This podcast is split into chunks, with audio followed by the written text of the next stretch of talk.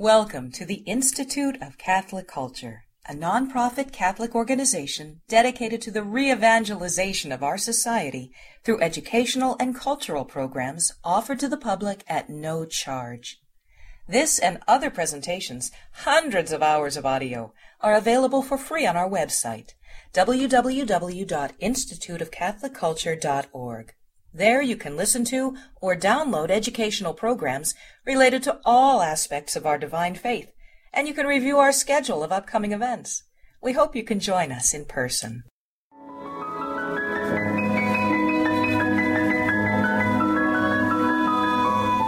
Are you ready? Good evening. Hello, everyone. I'm Melanie Baker. I'm the Associate Director at the Institute, and welcome to part two of Father Hanley's talk. We're so delighted to have him back. The reason I'm here and not Deacon Sabatino, it's his seventh wedding anniversary today. Yeah, and uh, just between us, he did suggest to his wife that he would take her out to the Institute for the anniversary. Anyway, um, I'm just going to go ahead and invite Father Hanley up now so he can say our opening prayer, and we'll go ahead and get started. It's wonderful to be with you again, and we'll, we'll begin with a prayer like we did last time. In fact, we'll begin with the same prayer. Come, Holy Spirit, fill the hearts of your faithful, and enkindle in them the fire of your love. Send forth your Spirit, and they shall be created. Let us pray. O God, who by the light of the Holy Spirit did instruct the hearts of the faithful, grant us in the same Spirit to be truly wise and ever to rejoice in his consolation through Christ our Lord. Amen. Again, thank you so much for coming. It's a great grace to, to be with you again this week and to speak about such a beautiful thing as the communion of saints.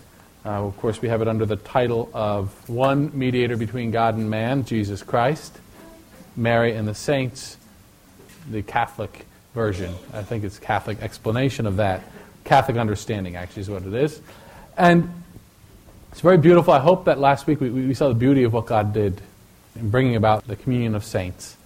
And a real simple way, uh, just to review and to refresh, the simplest way I could put it is that when we see the economy of salvation, the way God does things, the way He works, we saw that He does the deed that saves all once for all on the cross, but then to apply that to everybody in the world, He creates His church, calls His church into being, animates it, of course, with himself, with the Spirit. The very power of God animates the church, holds it in being, but yet it consists of men and women.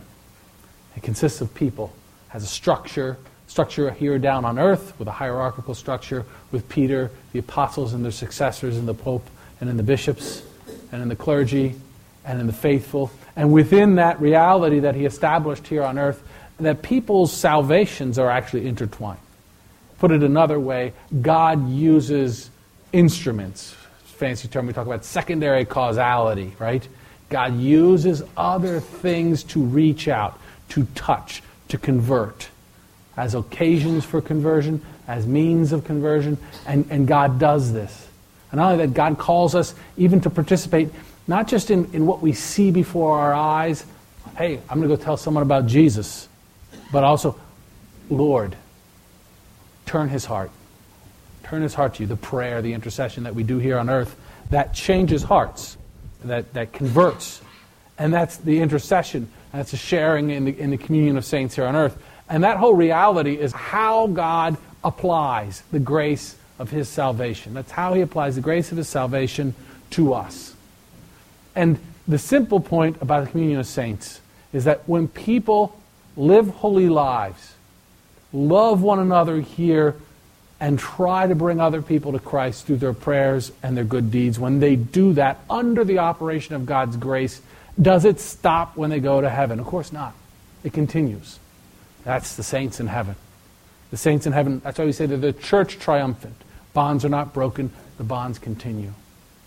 And they continue to help us. They continue to lead us to Christ. They continue, most importantly, to pray and intercede for us to our Lord.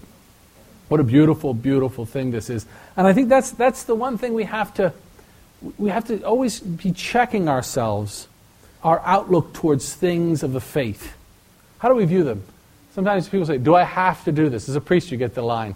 The best is you have a 2.30 wedding. Father, do I have to go to Mass tomorrow? My smart aleck response is always the same. You get to go to Mass tomorrow. My goodness. If, but, but when we realize that what's going to happen, and the Mass is the obvious version, we realize what's going to happen when, when we finally get the God's eye view. And we go before Him, and we're going to realize exactly what we had before us in the Eucharist. Even if the priest was boring, and even if everybody there were sloppy messes, what we have before us, you know, the, the, the richness, the goodness. God only gives good things. Everything. And every teaching, whether it's the truths about the natural law that are taught so clearly and beautifully to us by the church, it's good. And it's our disorder that makes us see them not as good. And same with the saints. Do I have to have devotion to the saints? No, you get to have devotion to the saints. What is devotion? It's friendship, it's relationship with all these incredible people. Amazing people who love you. Love you more than you can even understand. Because now they love with a very pure love that's in Christ. And you get to love them. And you get to seek their advice and their help. So it's always good for us to check our outlook. If we go, do I have to do this? Or is the church requiring this or not? As soon as we ask that question, we're, we're kind of, we missed it. We've missed the point because we've missed what the church is. It's not just some sort of rule machine, it's God's church here on earth, handing out the good things that God intends us to have. And of course, the communion of saints are one of the most beautiful manifestations of God's goodness. And, and, the whole reality is it's a familial reality within the church in which relationships are made and aid is extended in the love of Christ. We are by nature familial. Some people say we're relational, though that's, that's even more generic. But we're really even, we can even say we're, we're familial.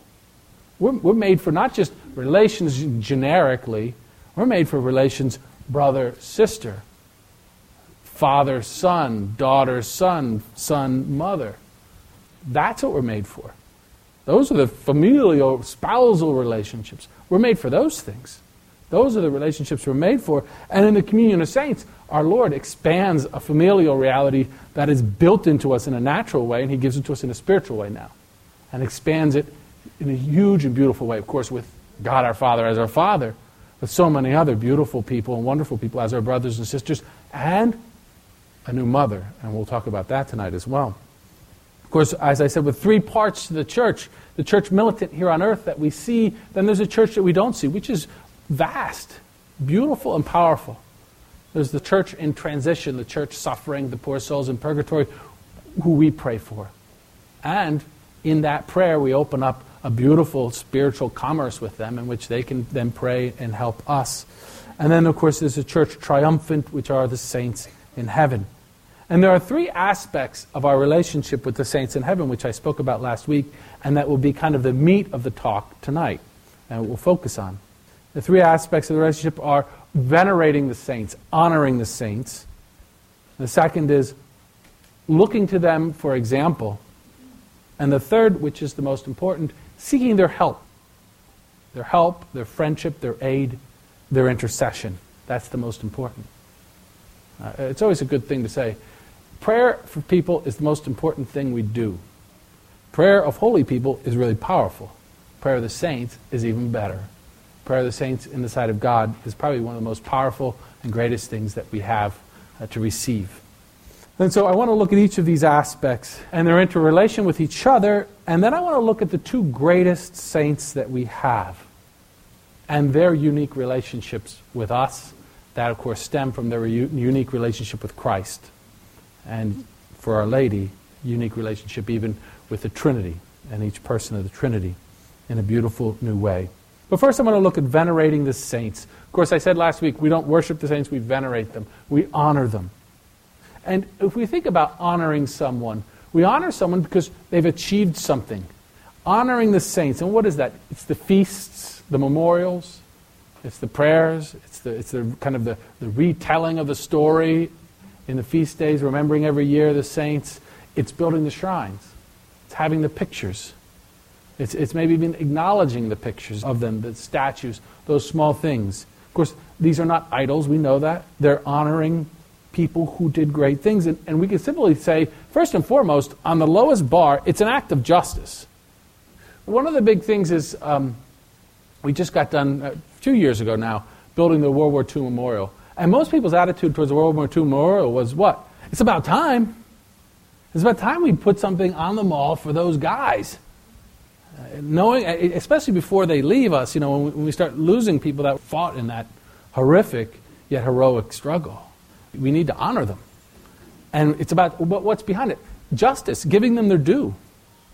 First, venerating the saints is, is simply just giving someone their due. They deserve it. They deserve it. And there's another part of it in that whole familial reality of the church.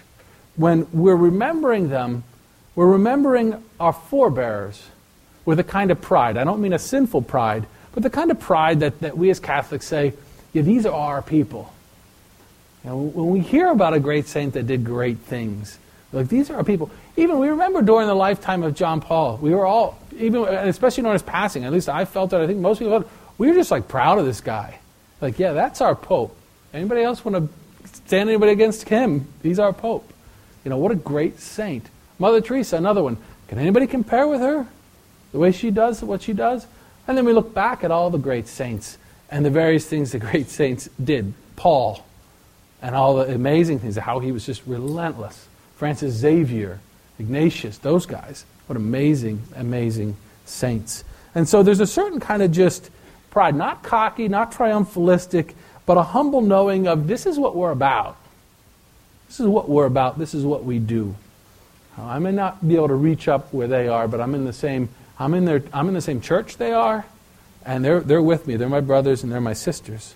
And then with that, there's just also, when we venerate them, there's, there's a certain kind of joy in seeing people whom we care for, have affection for. We should have affection for the saints. When we see someone else doing something pious and really loving Our Lady, it should make us feel good. When we see someone else that really likes St. Anthony, we're like, oh, yeah, I love St. Anthony too. You know, there's that, there's that kind of um, communal feeling of, of joy in seeing them get their due and seeing other people recognize their goodness and their greatness is a, it's a beautiful thing. It's sort of, I, I always like it like, I got to see one of my brothers in the military get an award once.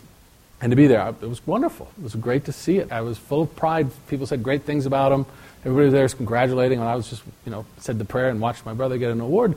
But it, it, it's even better than getting one yourself, it, to a certain extent. And that's what it is with the saints. When we see the saints loved, when we see the saints kind of put forward, it's a beautiful uh, kind of pride. I don't mean that in a sinful way, but I mean in a, in a kind of humble way. We're proud of it, we love it, and we enjoy it. But even more than that, even more than all of these things, when we celebrate the saints, we celebrate and honor God more than anything else because they are His handiwork. Remember what we said? It's God moving people. It's God, them saying yes to God, and we're seeing God, what God can do in the preface for Martyrs, second preface, there's lots of prefaces, that's the part of the Mass after that dialogue, the Lord be with you and always with you, lift up your hearts, that part of the Mass. Then there's that longer prayer in preparation for going right into the Eucharistic prayer, into the canon, right? But in it, usually has something to do with the day, and we speak to our Lord, giving Him praise and praising Him for specific things and thanking Him for specific things. This is just a portion of this, and this is the one for martyrs, the second one. There's two options for martyrs. For you are glorified when your saints are praised, addressing the Father. Their very suffering are but wonders of your might. Suffering of the saints, the fortitude of the saints, wonders of your might. In your mercy you give ardor to their faith. To their endurance you grant firm resolve, and in their struggle the victory is yours through Christ our Lord. You see that? I mean, it's, it's very beautiful. It's, the prayers of the Mass tell us so much. It's so theologically rich. And with our new translation, it's so wonderful because it comes out uh, so, so much clearer to us now. But that's it. When we praise the saints, we know. We're not worshiping them. We know. We're seeing our Father's fingerprints everywhere, right? That's why we love praising the saints. Veneration and, and, commemorating the saints also, and this is a very beautiful thing, gives us hope. Because as I said, we see our Father's fingerprints all over these people. we see what God can do in someone. And then for that, it's a reminder of what God can do in us, what God's power can do in humanity. And we really see the people and who they are, and who they were, and who they became. We see their situations and where they, a lot of them where they could have. And think about St. Rita. She had it horrible, difficult, terrible, you know, difficult marriage, difficult boys. You know, her, her life was, was very difficult. And she could have checked out. She had done a lot of things, but she said yes to God. In probably the midst of deep misery, said yes to him. And there it goes. And think about this one Longinus. Longinus, tradition tells us, is who?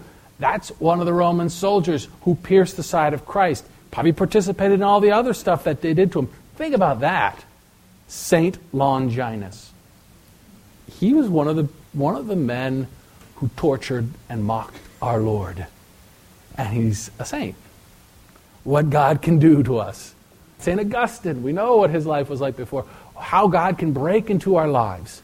It gives us great hope. The apostles, you know, I'm, I'm giving extreme examples, but the apostles, just ordinary guys, good men probably. I would say they were good men, hardworking men, kind of men you'd like to be friends with, just the kind of men you just want to try to be. Yet they were pulled out of their comfortable life, and what? The foundations of everything. Our Lord builds upon them. St. Peter, he blows his big moment, right? He does. Not, not actually, I mean, I, I, I love St. Peter, so I'm going to have to go on the side about here, because St. Peter is not to be looked at as, as some guy who was a chump, weak, or anything. Nobody else got out of the boat and started walking on water. He did. he was a gutsy guy. He was a very gutsy guy. And he was all in. But he was all in as a man. And what did our Lord say? Get behind me, Satan. You think as man does and not as God. But for a man, he was very impressive. And, but eventually that gave out. And that's why he failed him. And that's why he denied him three times. And that was his big moment, so he thought. And yet from that big moment, he falls down, and in his repentance, our Lord lifts him up and lets him confess him again, and then again, and again, and again, and again. And we see Peter on the Pentecost with his great, first great homily of the Christian era. And then we see him become the first pope, and we know he dies a martyr's death, emulating our Lord in Rome, leading the church. Benedict Labre, mentally ill, homeless, saint. What God can do what God can do. Anthony of Padua, he had all his big plans, going to go convert the Muslims or die trying, shipwrecks, mess, ends up in a university town, the last place he wants to be, and he becomes St. Anthony, right? But that was not his plan, not his idea. How many, how, many, how many times can we identify with so many saints whose plans were dashed? And not bad plans. Like, that was generous. He wanted to go for the sake of Christ. And our Lord said, Not that way. I have a slower version for you. You're gonna you're gonna come. but but we can identify with with with people like him. And this leads us to the next aspect of our relationship with the saints. As we start seeing what God can do for them, we also start seeing in them in their response, in their cooperation, and what happens throughout their life. We see in the multitude of saints and the variety of missions an example of how the Christian life can be lived. So many different personalities, so many different circumstances, so many different ways and walks of life. In all times, cultures, and situations, they were saints. And it's hard almost now to find a saint that did not have an analogous situation to whatever situation we could possibly face. Just the variety is staggering.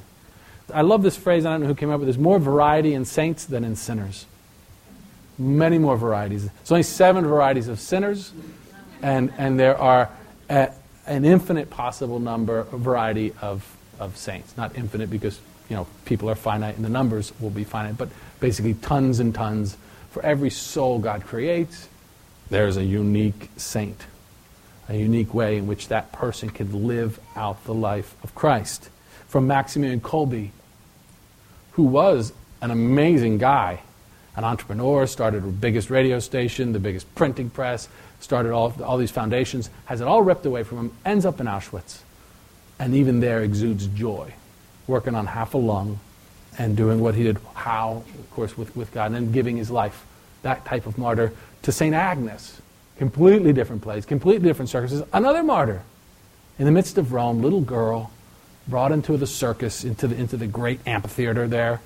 Uh, that's now Piazza Navona. Threatened, cajoled, mixed between threatened, tortured, and being given anything she'd want, and holding true to Christ and her desire to be all His. From St. Louis of France, King Louis, who stayed right where he was, born a prince, stayed a prince, was a Franciscan, uh, and yet he lived that spirit. He lived right where he was. He was a saint. He even lived poverty as a king. He wore the crown, wore what he had to wear, but he was detached from it, and he lived a saint right where he was, as a father, as a husband, as a king. That was his job, and he did it well. He lived as a saint, did what he's supposed to do. He didn't even always succeed at it. You know where he died? He died in North Africa on another failed crusade that he led, but he kept leading them because he felt called to lead them. Compare him to St. Francis, his patron. St. Francis leaves everything because God calls him in a different way. He leaves his wealth, and of course, we know he lives, he wanders about uh, preaching the word. From people like, with personalities like St. Philip Neri, who was known for joking, known for gathering men around him. People just loved being with him. He was fun. He sometimes even gave joking penances to people. A lot of great stories. But there was one story, one of his very bright young proteges, uh, who was a priest, gave, it, gave a talk, and it was a great talk. And St. Philip said, That was such a wonderful talk. Do it again. Tomorrow. And then so he did it again. He said, No, do it the next day. And do it the next He made him do it multiple times in a row So the guy was just sick of giving the talk. To just basically say, It's not about giving great talks, it's about something else. But St. Philip, with that kind of you know, we go see a twinkle in his eye, and then St. Jerome, no twinkle in his eye, right? he had a few people that he could put up with him, and he, he you know, he, he, he, mortified his anger. You know, we, there was always the famous picture of St. Jerome with the rock beating his chest. But again, the, these examples of, I have an irascible personality. Well, so what? Beat your chest with rocks if you have to, but you got to be a saint, right? I'm not recommending that as priest to, to just coming from completely different circumstances and people who could come together. Charles Borromeo, the Renaissance prince who left it all, right? Had it all at his disposal. When he died, he had nothing left because he, he kept giving and giving and giving away. To Kateri Tekakwitha, born, you know, we know she was born in her own country when there's not much here and in very primitive circumstances. And you think of the difference of those two people. And yet, there they are, both saints in the church, both people who we can venerate both people who we can call upon for their prayer and intercession. And that's why we say the, God, the saints are the gospels written in time, rewritten in each and every age. Christ rewrites the gospels in lives. And he can do it in, in such a multifarious way because there's so many ways to respond to Christ in so many different circumstances. He reproduces himself, he reproduces his life in humanity. And as a gospel of sorts, uh, the reading of the lives of saints, the contemplating of the lives of saints, have a power beyond just the contemplation of facts. It's not just facts that we receive, and we have a kind of a catalog of what they did. Not only gives us kind of an example, an idea, but there's a supernatural power in the contemplation of the saints that move us. Analogous, not the same, but analogous to the contemplation of Scripture.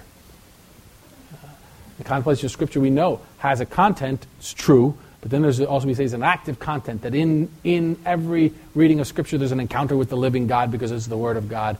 And the, and the primary author of it, of course, is the Holy Spirit, who is still living and active in it and comes into us and moves us as we, as we contemplate. That's why we do things like Lectio Divina. That's why we read them in the sacred liturgy, right?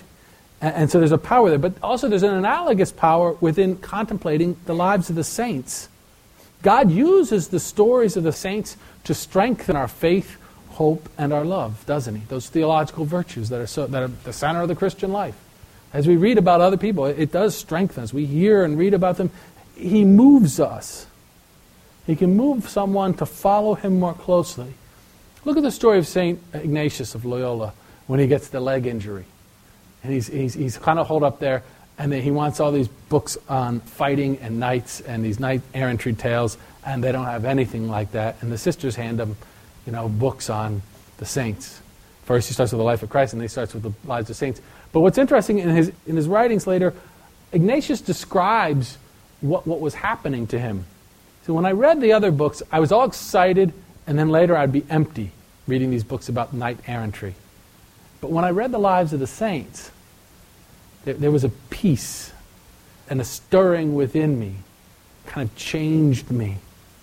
It changed his desires. Reformation of desire can happen. I think that's one of the things the lives of saints can really do. Reform our desires, change what we want. By seeing the way these people live, it, it can change what we want from something that won't really fulfill us to something that really will. if we really want to buy, no offense, but a Lexus, you know, we're going to spend the big money on the Lexus, we want to buy that thing, and then we read the life of St. Maximilian Kolbe, and then you look at it and you go, uh, I don't think it's worth it. And I don't think it's going to give me what I want. I'm not, it's fine if you have, but what I mean is someone who's really talking, you know, got all the brochures, but thinks this is going, going to make me happy. And it's a neat piece of machinery. I'm sure it has a lot of excellence in building it, but that thing is not going to make you really happy. And reading the lives of saints, it's kind of you see it. You see how. I, I always, when I think about the life of Maximilian Kolbe, and the witnesses of people who were alive and still probably some of them are still alive but when i was a kid and i read his read his book there were there were witnesses you know right after his canonization and things like that that were describing him and what he did for them and how he was joyful and also the horror of the things that were happening and the joy that he could spread. And, and it always made you just wonder like wow that's what i want. That, that's I, whatever he had is what i want. That's the kind of thing that can that, that can reform us reform our desires, uh, move us to follow Him, to see what's really good, to have us start desiring virtue, sanctity, to see those things which we hear, and, and sometimes they seem almost as, you know, tasteless as water, and we we really don't have a craving for them, do we? But in reading the lives of the saints and seeing them, seeing them live these things, and seeing the real joy and excitement that the real joy, the real adventure of life is in these things, uh, in reading the saints, that'll help us. What really makes a great, heroic life worth living. A life worth living. And you could almost say that about saint. Every saint, life was worth living for them. Is a life well lived, full and well lived. Even if from a human perspective, you'd have to say, even, even they lived it fully into the hilt. So, this idea of reformation of desire, I think, is very important for our own day and age. And I think it's important for our young to infuse their imaginations with an alternative view. And, and, to, and to start thinking and influencing. You know, I always think about even, even people who are dating. And one of the biggest things that has to happen is in dating, people need to start really changing their changing what, what attracts them. Purification of attraction. Are you attracted to virtue? Are you attracted to goodness? Those things uh, you know, a purification of, um, of attraction and a kind of an influence on who you choose as your friends and, and who someday you'll choose as your spouse. And of course, as we see their example and we see how, how amazing they are and we see, see these things happening, this course leads us to seek their intercession. This leads us to seek the help of the saints who are more than just an example to us, they're real people.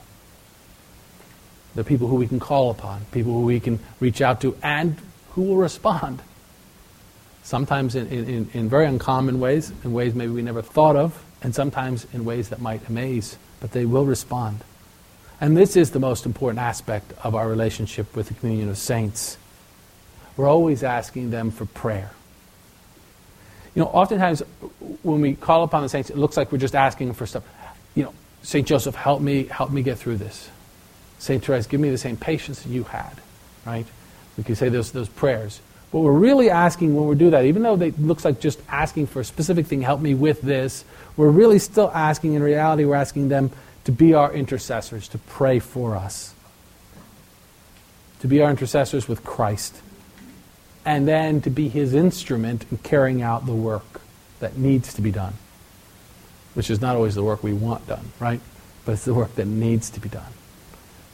Because in reality, they're in complete union with Him. Everything they do is with and for Him in an easier way than here. The best things we ever do are under the influence of grace. They always are. The only thing that will last are the things that we do under the influence of grace. Yeah, we could make something neat like the Pantheon in Rome, and it's lasted still. But someday that's going to crumble. But it's certainly not going to last to eternity. But, but the things that are done under the influence of grace will last forever because they're, they're God's and ours. That's an amazing thing to realize that they're God's and ours. And so the saints do it with ease because everything they do is His and theirs. And all the you know, alloy of, of weakness, disorder, and egoism is out. It's just them and Christ operating for the salvation of souls in a pure, beautiful, creative, uh, and sometimes unsettling way. So that's what's happening every time we pray. We're saying, Pray for me. Uh, we, we, can see this very clearly.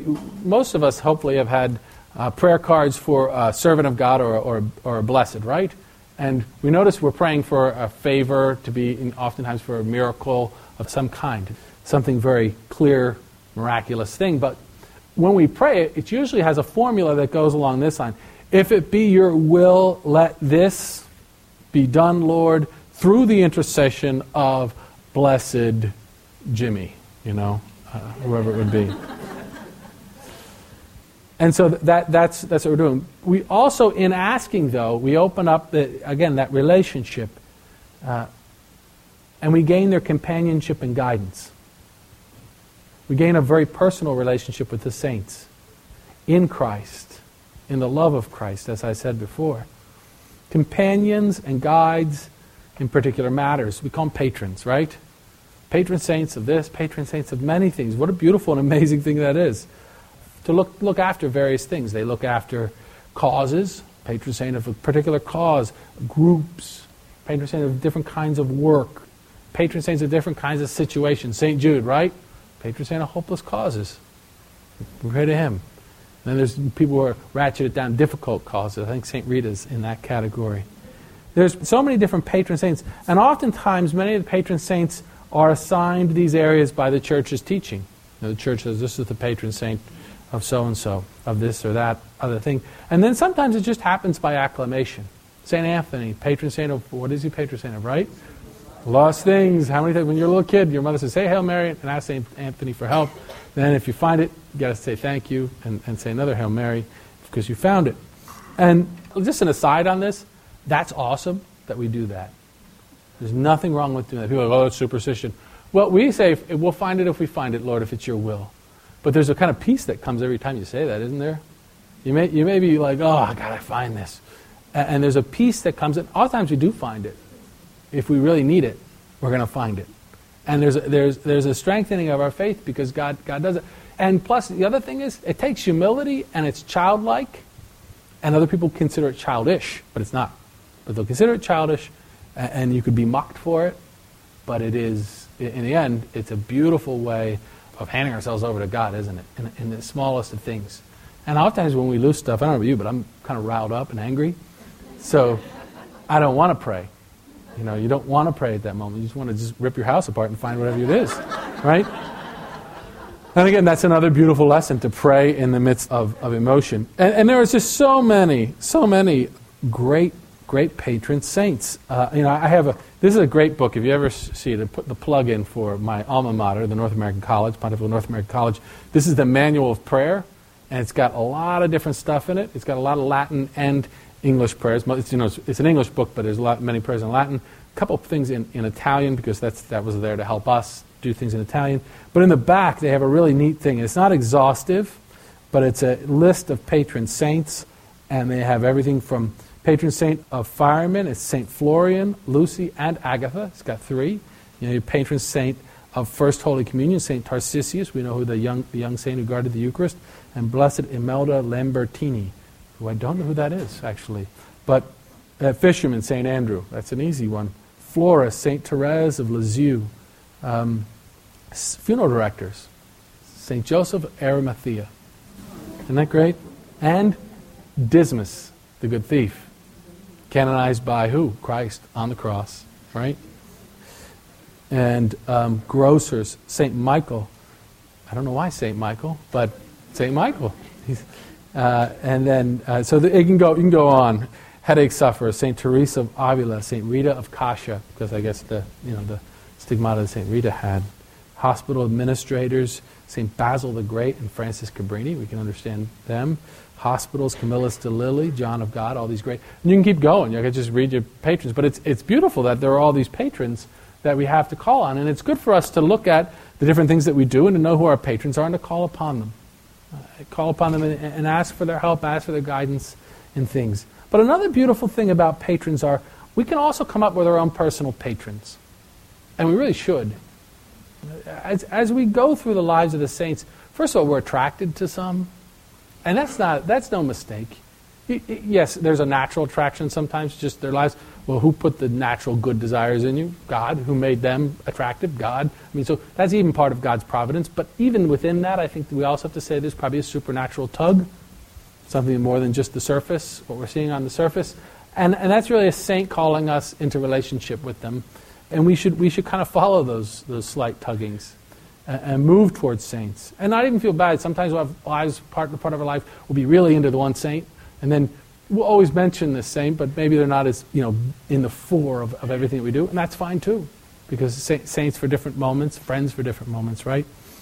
And, and we also have them kind of become patrons of different aspects and parts of our lives, or for people. Uh, you could see, you know, a, a, father should be appealing to Saint Joseph. That's a simple one, right? Appeals to Saint Joseph. Let me, let me love my wife in a selfless way let me love my children in a selfless way. Teach me. That's, that's a relationship that a man should have with St. Joseph. Someone with a wayward son might pray to St. Monica. St. Monica, help him. You, you, I know you can. You've done it before. Help me help him. You could ask for saints that had certain personality traits that we know we need. Give me a more joyful disposition. Give me, give me, give me help with that. And a great example in the church that we kind of almost codify this is the use of confirmation saints. We invite kids to figure out who do you really like? Who do you want to model your life after?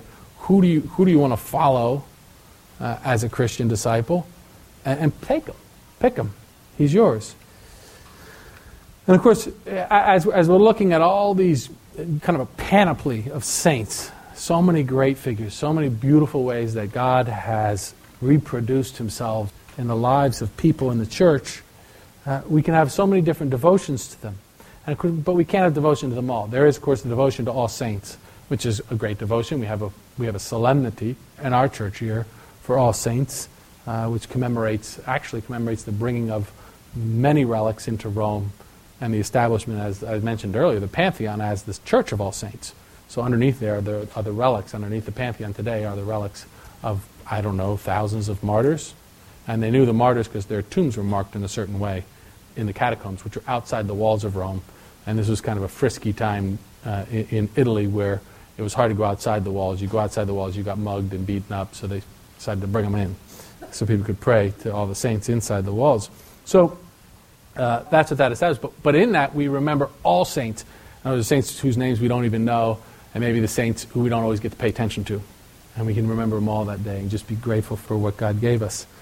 But we can't have devotion to every saint, although devotion to the saints is an integral and absolute part of the faith. But there are some relationships with certain saints which are universal. Or, if I to say it the other way, aren't optional. These are people who every Christian, whether they know it or not, has a relationship to. And who every Christian, if they have grace coursing in, their soul, these particular saints have had some involvement in the Holy Spirit's producing that reality, that new life in them. And of course, I think some saints we can think about, everybody should have devotion, of course, to the apostles.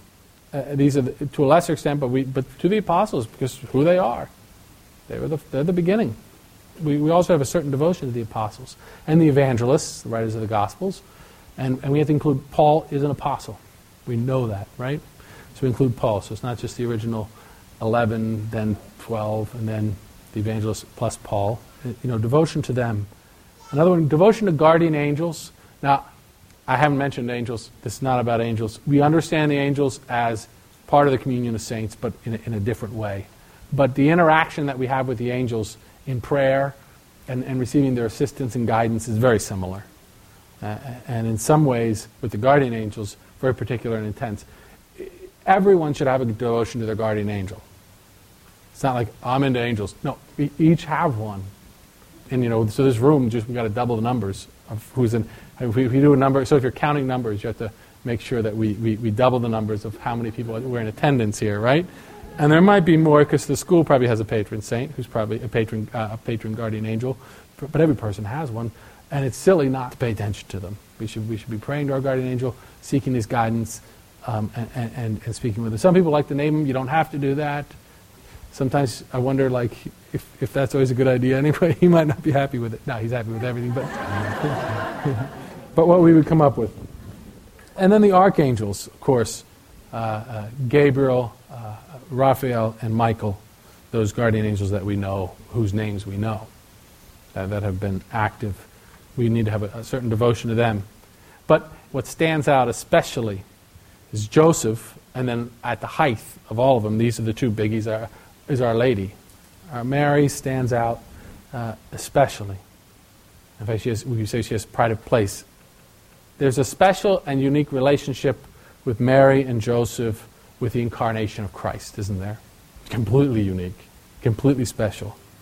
And it makes them unique among all the saints and exceptional in their intimacy with Christ, right? And in their mode of participation in the redemption, a different way. They participated in a different way in redemption. We all participate in the redemption. We all are joined in Christ's work, but they were in a different mode. When I say mode, a different way. There's not just degrees, they're holier than me. He's holier than me, he does more for God than me. Yes, that's true. But then there's a different way know, not, not the normal way. And through this, through this participation, through this intimacy, there is also a, a deeper, a unique intimacy that they have with each member of the body of Christ. Mary's unique among all the saints, and she had a unique she has a unique vocation. She's called to be the mother of God. This is the central reality called the doctrine, the central doctrine, the central reality of Mary. Mary is the mother of God made man, the Theotokos, the God bearer. All flows to and from this reality. All of our devotion to Our Lady uh, and every grace that God gave her flows into this reality and then comes out of this reality of who she is, who she was created to be, who she was in the mind of God, and then what God made her to be. She receives the graces to be a real mother to Jesus. Think about it, a real mother. Redemption's not a pantomime, it's a real human life. It's a real human life lived. She was a real mother to him. Think about what that would mean. And he would be a real son. And he would be subject to her under the fourth commandment. We know that she would know who he was and be this mother to him, not just like a conduit, kind of taking his flesh from her. Some people like to say that, but that's not the way God operates. God respects his creation too much. And he won't use a human being like we would use, you know, an old plow horse to birth polo ponies and inseminate them or however they do that. You know, he doesn't do that. No, he creates a real relationship has her as his real mother and enters into a loving relationship with her as his mother. And all the gifts that we see given to Our Lady that we speak about, especially when we talk about the Immaculate Conception, the fullness of grace that she has, all these things, of course, lead her to be ready, and her desire for perpetual virginity. I don't have time to go into that one, but she had that already in her. She was already desiring that. Uh, the dialogue with the angel makes much more sense if we understand that. And these graces, and that was a grace too, these graces that Our Lady had prepared her for the Annunciation and the continuation of what happened at the Annunciation. It prepared her for her fiat, for her yes, because her yes was not an ordinary yes. May it be done is how we translate it. It's kind of an interesting thing that she's using kind of a passive, may it be done to me. Why is it being said that way? Why, why is she speaking that way? She doesn't just say, yes, let it be done. It's a much more open ended yes. Because our Lord, in the Annunciation, did not just open up a discrete act for her to give flesh to the Word and, and make him incarnate, as I said before, but he entered into a new relationship with her that would be forever. From that moment on, the relationship will be forever. It's not a transient thing. And her fiat matches that. Her yes, the best way to say it, she, says, I'm the lowly handmaid of the Lord. What does the handmaid do? We know in the Psalms, there's a beautiful psalm talks about as a maid with her, with her eye on the hand of her mistress, watching what she wants, whatever. And, and the handmaid watches whatever he wants the slightest move I will react to. And this is fiat. So she's, she's describing that she will move to the slightest impulse of our Lord and follow it in any way. And it's an open ended yes. The yes of marriage. It's, it's the yes like a woman would say in love with a man who asks her to marry him. I don't know where it's going to take me. I don't know where you're going to go, but I'm with you and I'll be with you, and, and we'll, we'll cover the adventure of life. But for this one, this was a yes that said, all of your intention, all of your plans, I say yes to. I don't know what they are. And she didn't know what they were. But she said yes to them. And so, in this moment and in this yes, our Lord forges a new relationship. She who was always the daughter of the Father, daughter of the Father through the grace of Christ already given to her in anticipation of his sacrifice, right? the pure grace of Christ that was given to her in anticipation. She was the daughter of the Father and loved him with a pure and beautiful filial love. And there's so many reflections we can have about her as the new Eve, with, with even deeper relationship than the first Eve had. Even before the Annunciation, she had a deep relationship with God as her father. And now, opening up, discovers and becomes mother of the Son and spouse of the Holy Spirit. The Holy Spirit overshadows her and he doesn't leave. He stays there. And she remains who she is to him, his spouse. That's unique. No one's mother of the Son but Mary. No one's spouse of the Holy Spirit in that way but Our Lady, right? So she has a unique relationship with the Trinity, which our Lord forges in her. And through this, she will have a relationship with all of us. Uh, this will be her relationship that will become clear It becomes clear in her life as she starts to intercede. The last words we hear her say do whatever he tells you. And before that, they have no wine. They have no wine, do whatever he tells you. She's interceding and then admonishing us to follow. She prays for us, admonishes, and that's all she does. And then we never hear her say another word. And it's funny because Our Lady is not present for any like the glory moments. She's not Palm Sunday. Maybe she was there, maybe she wasn't. We don't know. But we know when she was there. For standing at the foot of the cross is Our Lady. And then there is revealed who she is. She's mother of all. It's revealed. John Paul says in Redemptoris Mater, his great encyclical on Our Lady, he, he talks about that. He says, you know, oftentimes people say that's where Christ made her mother of all. No, actually, he says we really have to think that, that when she conceived him in her womb, the head conceived head and members, because we know that Christ, at the moment of his incarnation, taking humanity, unites all humanity to himself from the moment of his of beginning, you know, taking, taking flesh. He unites all humanity to himself. And as such, Our Lady does give birth to Christ, head and members, and his mother, to all the body of Christ, right? And so she may not fully understand or grasp what her fiat meant, but now at the cross, our Lord is revealing to her what the fiat meant you will be mother of all. Her instinct was to be mother, and now the instinct under the Spirit was to be mother, and now she is mother of all. And that's revealed. And we see that in the life of the early church, what we know. I mean, we, we just see Our Lady one more time, and she's at Pentecost, and she's praying with them at the most important moment, isn't she? And then she fades out of, out of the picture. And we know by tradition, we know as a truth of the faith that, of course, she was assumed into heaven, body and soul, at the end of her earthly life, and she continues to be the mother of all, queen of heaven and earth. And mother of all in the order of grace. Second Vatican Council teaches us that. Mother of all in the order of grace. So Our Lady continues to be mother. And when we say mother, it's not just a figurative thing where she kind of looks after us and gives us kind of spiritual milk and cookies when we come home from school. Um, she, she remember that relationship with the Holy Spirit. She's still spouse of the Spirit. St. Louis de Montfort speaks of that.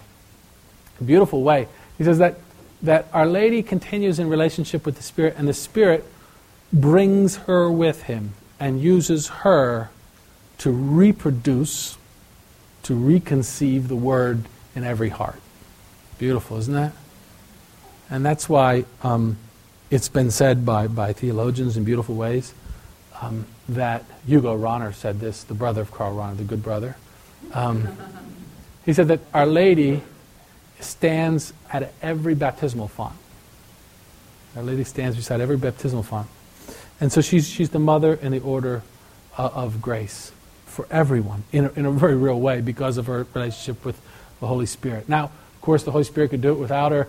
God could have become incarnate without, without entering relationship. He could have done anything of these things without these things. But this is the way He chose to do it. And He's made her a part of it. Just like He didn't have to have the church. Or maybe He could have had the church hierarchy populated by angels. We probably would have all been a lot happier. Maybe we think we would have been, right? Uh, but He didn't. And so this is God's chosen way. And this is what He does with it. And, and so with her, He doesn't act without her. Not because He can't, He could because this is what he wants it. That's what he does. Um, St. Joseph. St. Joseph is, is, is a great, well, first of all, he's just a great saint. But the whole story of St. Joseph in the church, especially in the last 500 years, would be a beautiful study of development of doctrine. The greatness of St. Joseph is, is a little bit late in being recognized. Teresa of Avila said that when the glory, the true glory and greatness of Saint Joseph is known, all the angels and saints of heaven will raise a great song of thanksgiving. Saint Teresa of Avila is one of the people that were really onto him and how good he was. At least in the West, I can say that there wasn't there was no church dedicated to Saint Joseph until the 16th century. It's interesting, isn't it? 1500s. Not that I know of. Uh, certainly not, not, none, that, none that I've been able to hear of. And uh, I, you know, I've kind of hunted around on this a little bit. That's not a long time in the, in the history of the church. And it started, no, no, mistake, in Spain. That's where the first dedicated church, churches were. Uh, and Avila might have been one of the first, in Avila. Um, might have been one of the first. But now, of course, he's in the Roman canon. That was inserted by John the 23rd into the Roman canon. Uh, so he wasn't always in there, but now he's in the Roman canon. Uh, the, the, Eucharistic prayer, the church, the first one, the most ancient one of the West. And he's patron and protector of the universal church. That's huge. You know, the, he's been named patron and protector of the universal church. Doesn't get much bigger than that. And I think it's a, I say development of doctrine because it's a deeper understanding. We're, we're coming more deeply to understand the humanity of Christ and to contemplate the humanity of Christ. That he really was a little boy. At the same time, he was God, knew he was God, always knew he was God. Always enjoyed the beatific vision, always enjoyed the full vision in, in his human intellect of his divinity. Always knew it, always was. Yet at the same time, he was a boy. And he had a father. And he acted like his dad. And he worked where his dad told him to work. And, and this is a twofold thing to think about. The first thing to think about is God's going to choose a man that he will be like. Think about that. God gives corresponding grace to whatever he's choosing someone to do. He, Joseph must have been an amazing person. He must have just been a phenomenal, phenomenal man. But second, Joseph knew what he was getting into. Jo, jo, but Joseph, Joseph knew what he was getting into. I'll end, I'll end here. The humility of Joseph. He knew what Mary was. If anybody in the world could have known who Mary was and what she was, he did. And he knew who Christ was. And he knew he had to be head of that family. And he knew he was the weakest of all of them. Uh, the humility of Joseph, the openness to grace. What a, what a great saint. And, and, and this is a simple, I'll end here, our relationship. It, it, the intimacy that our Lord had with Joseph His relationship to the Holy Family is now his relationship to the church. His intimacy that he had with Christ is now his intimacy with each of us in the body. He can act as our father, too, our foster father. He can act for every man as a guide, every woman as a protector. Thank you. I think we'll end there.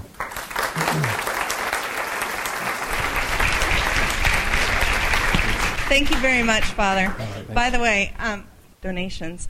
Um, the Institute doesn't run for free, and uh, if, if you're able, please do consider a contribution to our cause.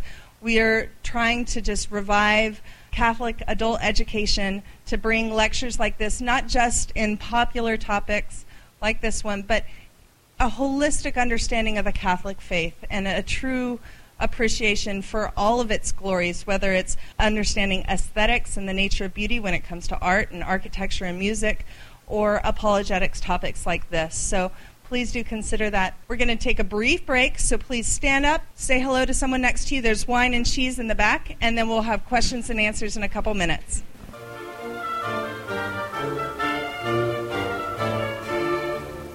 If everybody wants to find their seats, we're going to go ahead and get started with Q&A.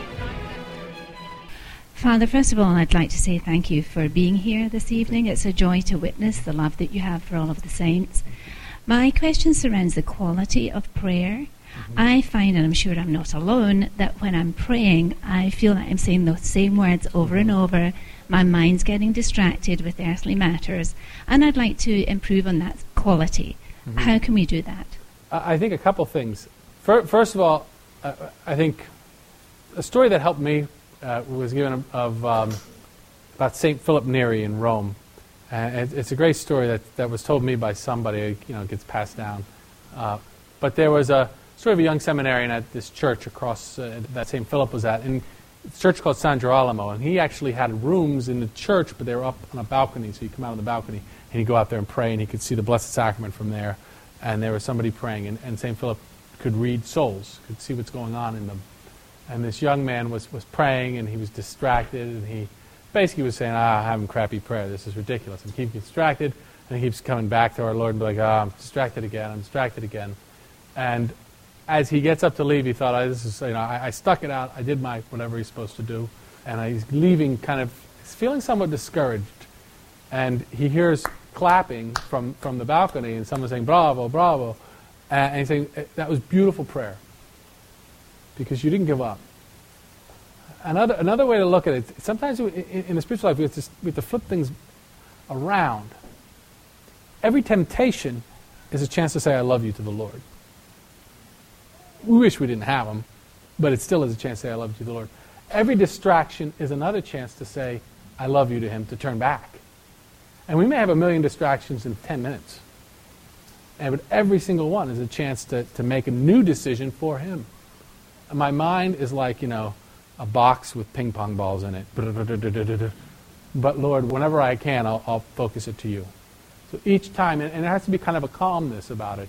Sometimes we can multiply devotions and they can be too much, and that, that can happen. It's good to talk to a priest. But reality is we need those devotional prayers. We need the vocal prayers. We need mental prayer. We need it all. We need a whole package, right? We need all those different kinds of prayers. So the key is like if we're having trouble with the rosary, I, it can be a hard prayer. We could be like, what? I've just moved to another mystery and I don't know where I am and what I've been doing. I got to go back. Right? What's, what's the solution to that? Some people say, stop praying the rosary. Don't stop praying the rosary. You know, we need the rosary. It's a lifeline from heaven, right? Just, you know, it's, it's try harder. It's kind of good. But no, be calm and just, and just keep a sense of humor and keep trying to lift our mind and heart to God.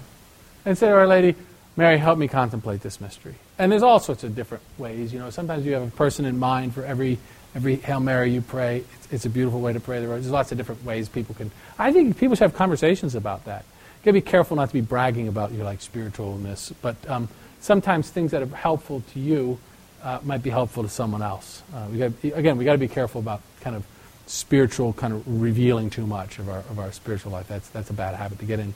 But I hope that helps you. It's just it, it's it, everybody has distractions. It drives you nuts, and the main thing to do is turn that into something that that is the fodder of love of our Lord. Do it with love and, and he likes it. Anybody else? Yeah, we've got like 10 online questions. We're not going to be able to get to all of them. But one coming in is Could Father comment on what the church teaches on Our Lady as co redemptrix? Yes. Uh, uh, you know what? When I, when I was speaking about uh, Calvary and our, and our Lady at Calvary and her participation in our Lord at Calvary, and even uh, actually everything I said was, was about her being co redeemer, redeeming with Christ.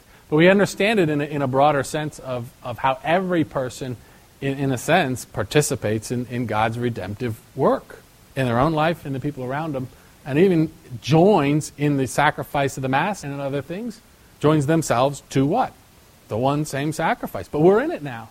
So there, there's an aspect where all people participate. The thing about Mary is she's unique.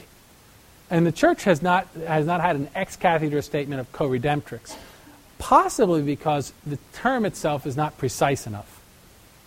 It's true, but it's not as precise. She does it as mother, right?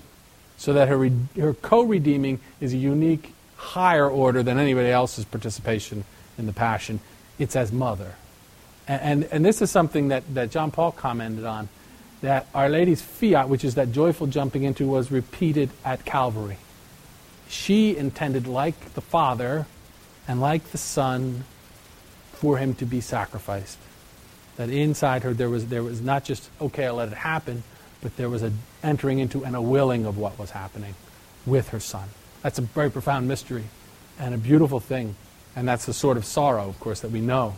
But at the same time, it was a sort of sorrow in a heart of love, united with Christ, and sharing in a way that we can never fathom his desire to redeem. And that's where we talk about her co redeeming in that in that union of heart with her son. So that's why we don't have it. Go ahead, next person. We've been talking about what, what I would describe as the official saints or saints in the making in mm-hmm. terms of honoring them, following their example, mm-hmm. and seeking their intercession. Could you comment on other souls, relatives, perhaps that have you know passed on, right. where we also honor them, uh, follow their example, and mm-hmm. seek their intercession? Yeah, I, I think I think first off, what we always do, and um, you know what my father always says, just like, don't canonize me, pray for me, right? And we all, we all say that. As Catholics, we pray and pray and pray for the souls of the faithfully departed. And the job of a good son, a good daughter, a good friend, a good brother, a good niece or nephew is to pray for those people. So first and foremost, before we do anything else, we pray for them. But when, you know, but when someone dies in the arms of the church, especially when someone dies in the arms of the church, we have a certitude that they're you know, heading towards God, whether they're in purgatory or in heaven already, we don't know. We remain agnostic on that unless the church canonizes them, right? Then we have some certitude at that point. But we don't have it before that, and we continue to pray for them. Yet at the same time, yeah, I think it's, it's a natural thing to say, as I pray for you, pray for me. You know? And of course, just that simple thing, it's a matter of justice. You had a grandmother who was an amazing woman. You better remember her. And you better follow her example. That's just natural. I mean, everybody should do that, right? You should honor her, keep her picture, tell your children, have them tell their children. Everybody should know. And we should pass on the memories as, as much as we can and the virtues and the goodness and the love. Okay, two last quick questions, one from online and one from here. Pat from Rome, New York, is wondering uh, do the saints do the actual healing or guiding when you pray to them, or is it Christ working through them? Yeah, we, we, had, we had spoken, it's Christ, of course, working through them. We know that.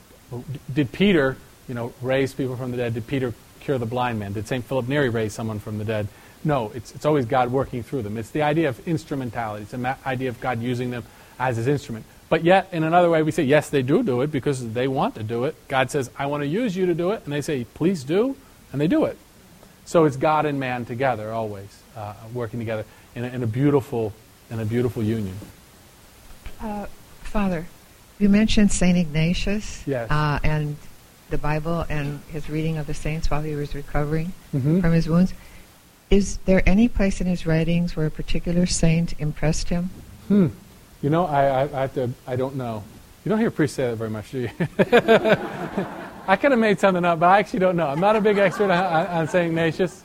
I know, you know, I've read, I've read it in the spiritual exercises. There's not, I didn't recall any particular saints uh, sticking out. So, so I, I, I, don't know. Maybe someone else knows. Well, he had a great devotion to Our Lady. Yeah. Yeah, and he was he was a big proponent of, of, of Our Lady, Christ coming to Our Lady after the resurrection. In fact, he said it's one of the. I, if you think that Christ would come first to Our Lady before he went to anybody else, you're thinking with the mind of a Catholic, the mind of the church, which I, I like that one too. Because there are some art in the church of, of Christ appearing to Our Lady after the resurrection. Now, it's not, it's not De Fide or anything like that, but it's a beautiful thing that we, we can and I, I think would recommend to believe. Because it's, again, that natural familial thing. That's it. Thank you okay. so much, Father. Thank you.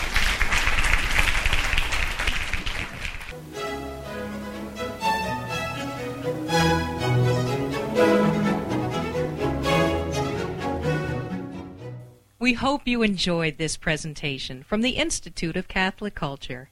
If you'd like to learn more about the mission of the Institute and how you may become a part of this important work, please visit our website at www.instituteofcatholicculture.org or call us at 540 635 7155. And may the glory of Christ Church be ever more manifest upon the earth. St. John the Evangelist, pray for us.